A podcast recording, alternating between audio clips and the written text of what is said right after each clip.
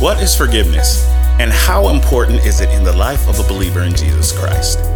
And what about that verse that says our sins are forgiven as we forgive others? Forgiveness has to be one of the toughest topics in and out of the church life, but it's fundamental to our faith, so we can't avoid it. Let's be brave and climb aboard for some tough sailing as we try to navigate these waters of forgiveness together on today's Gems of Grace.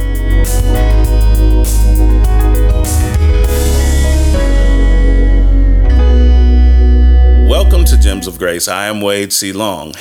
If you're a new listener, you picked a fantastic time to join us as we are making our way through the prayer known as the Lord's Prayer or the Disciples' Prayer or also the Model Prayer. This week, we will look at verses 12, 14, and 15 in Matthew chapter 6. Then we'll come back next time for Matthew verse 613 and do a recap of the prayer series altogether. Matthew 6 and 12 in the New Living Translation says, And forgive us our sins, as we have forgiven those who sin against us. And goes on to read in verses 14 and 15 If you forgive those who sin against you, your heavenly Father will forgive you. But if you refuse to forgive others, your Father will not forgive your sins. This is probably one of the least examined verses in this prayer if not in all of Scripture. I believe that's the case because it's tough to read and avoid controversy. It also requires us to commit to something that we honestly sometimes simply don't feel like doing. I believe the main problem with unforgiveness is pride. No matter how much we read, study, or hear, I believe we typically refuse to accept that our sins are as bad as others especially when we are the party who was sinned against.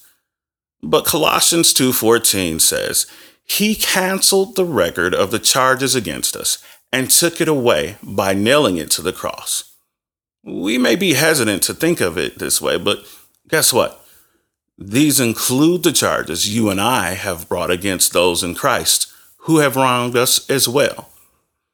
If you're like me, it's more comfortable to believe the person next to me is more sinful than I am, which of course helps me to justify my unforgiveness. The truth of God's word in Romans 3 says this For everyone has sinned. We all fall short of God's glorious standard. That's verse 23. Yet we tend to engage in a man made sense of sin hierarchy.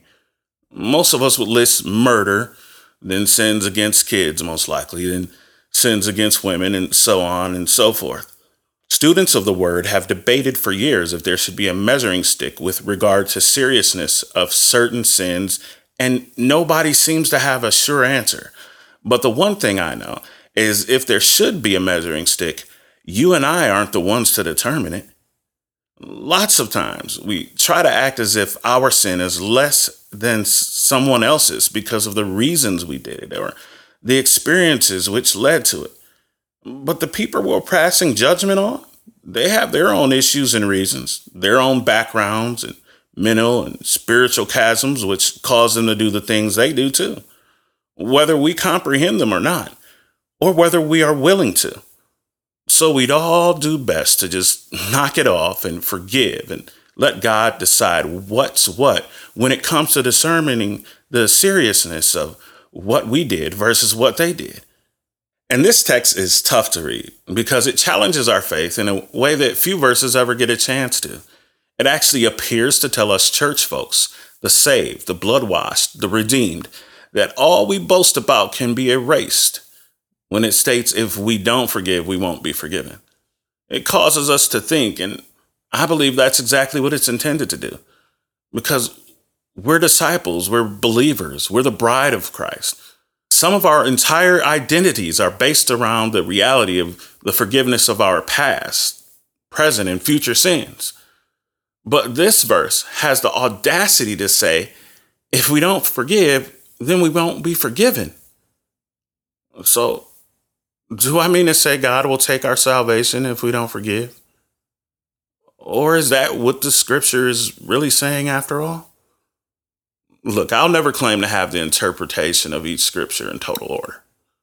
But I do remember my Bible training taught me to evaluate each scripture in consideration to each other scripture. So, do I believe if we don't forgive someone that we won't go to heaven? I believe there's enough in scripture to defend that not being the case. But maybe our perspectives are off altogether. Maybe if we who claim to be the people of God won't forgive, perhaps that's an indication that we really aren't who we say we are after all. Maybe we aren't as saved as we act like we are. Because if we can accept amazing grace for ourselves, but when it's turned to extend that same grace, our faith fails us? Is our faith really all it's cracked up to be after all? Maybe, just maybe, that same Jesus that looked from eternity beyond our faults and saw our needs, looked from eternity and saw the faults of those who've offended us as well. Maybe the same nails that went into Jesus' hands for me, for that exact person I won't forgive, and took nails for them also. Maybe that same thing you can't seem to decide how you're going to forgive.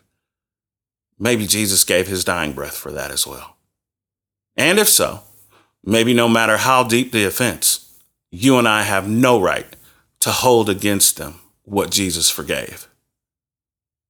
For a long time now, many teachers of the word, and now secular doctors even, have explained the importance of forgiveness. They've explained forgiveness is not for the other individual in as much as it is for ourselves. They have cited that holding on to offenses creates unnecessary emotional and psychological bondage while the offender gets away freely. They've even linked cancer and other disease directly to unforgiveness. For spiritual strategy, I often try to look at things from what I believe Satan's point of view is. Now, you may think this is crazy, but listen to this example. Your perspective may be that you, a fully wonderful person with a great heart, goes through this situation where you're hurt by someone, perhaps even someone you trusted and cared for, because that usually seems to be the case. You virtually did everything right, and they return that with a hurt, a betrayal. You feel you have every right to hold it against them. Now, watch what could be Satan's perspective. This is a wonderful person with a great heart. They must be stopped. I have just a solution. I'll send an offense their way. And I've heard them say it before they won't forgive. And now I can attack their entire lives. Spiritually, they'll be disobeying God.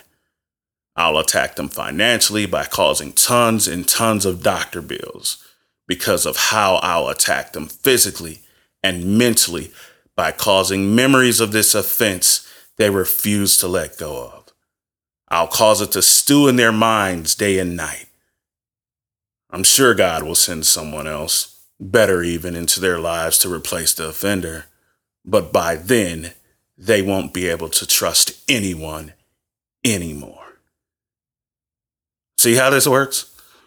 I'm convinced the best way to handle forgiveness is a clue found in the word forgive itself. Forgive almost sounds like you're giving before. It's the same way Jesus did for us on the cross in forgiving all our sins, past, present, and future. If you and I can decide we are giving beforehand, if we decide the next time an offense comes, no matter the size of the act, we've already committed ourselves to forgiveness maybe that can help the process of forgiveness happen more smoothly. I have something that helps me to adjust my perspective when I'm having a tough time with forgiveness, and maybe it'll help you too. It's based on John 17 23. It reads, I am in them and you are in me. May they experience such perfect unity that the world will know that you sent me and that you love them as much as you love me. If you look at this verse, it's saying something really spectacular that I think we should all talk about more. That verse is saying that our Heavenly Father loves us as much as He loves Jesus the Son. That, that truth could be its own series. Now, I'm one of these people who, when I'm offended, I'll quickly get an attitude and say, man, who do they think they is? But I've been teaching myself recently to follow that up with the answer. And if you can get that person in a mind who you have a hard time forgiving, do it now. And ask yourself the question who do they think they are? Because I have the answer for you. Yes, they may have been wrong. Yes, you likely did not deserve whatever happened. And they were probably way out of line with what they did and how they did it. And maybe you can never trust them again, and maybe that's okay. But who are they? Somebody who Jesus loves every bit as much as he loves you. And if that's true, you and I have no excuse but to love and to forgive them too. I want to thank you for joining me for Gems of Grace. I realize this one might have been a little bit heavy, but I believe we'll all be better for it than how we started out. Don't forget to drop us a line on Twitter or on Instagram at GE Missions. For Gems of Grace, I am Wade C. Long.